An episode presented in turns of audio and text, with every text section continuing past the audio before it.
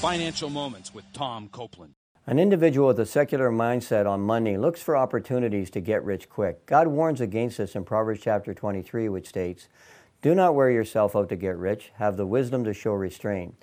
Cast but a glance at riches and they are gone, for they will surely sprout wings and fly off into the sky like an eagle."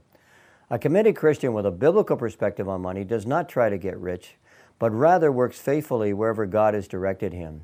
Proverbs 28, 19, and 20 states, "He who works his land will have abundant food, but the one who chases fantasies will have his fill of poverty. A faithful man will be richly blessed, but one eager to get rich will not go unpunished."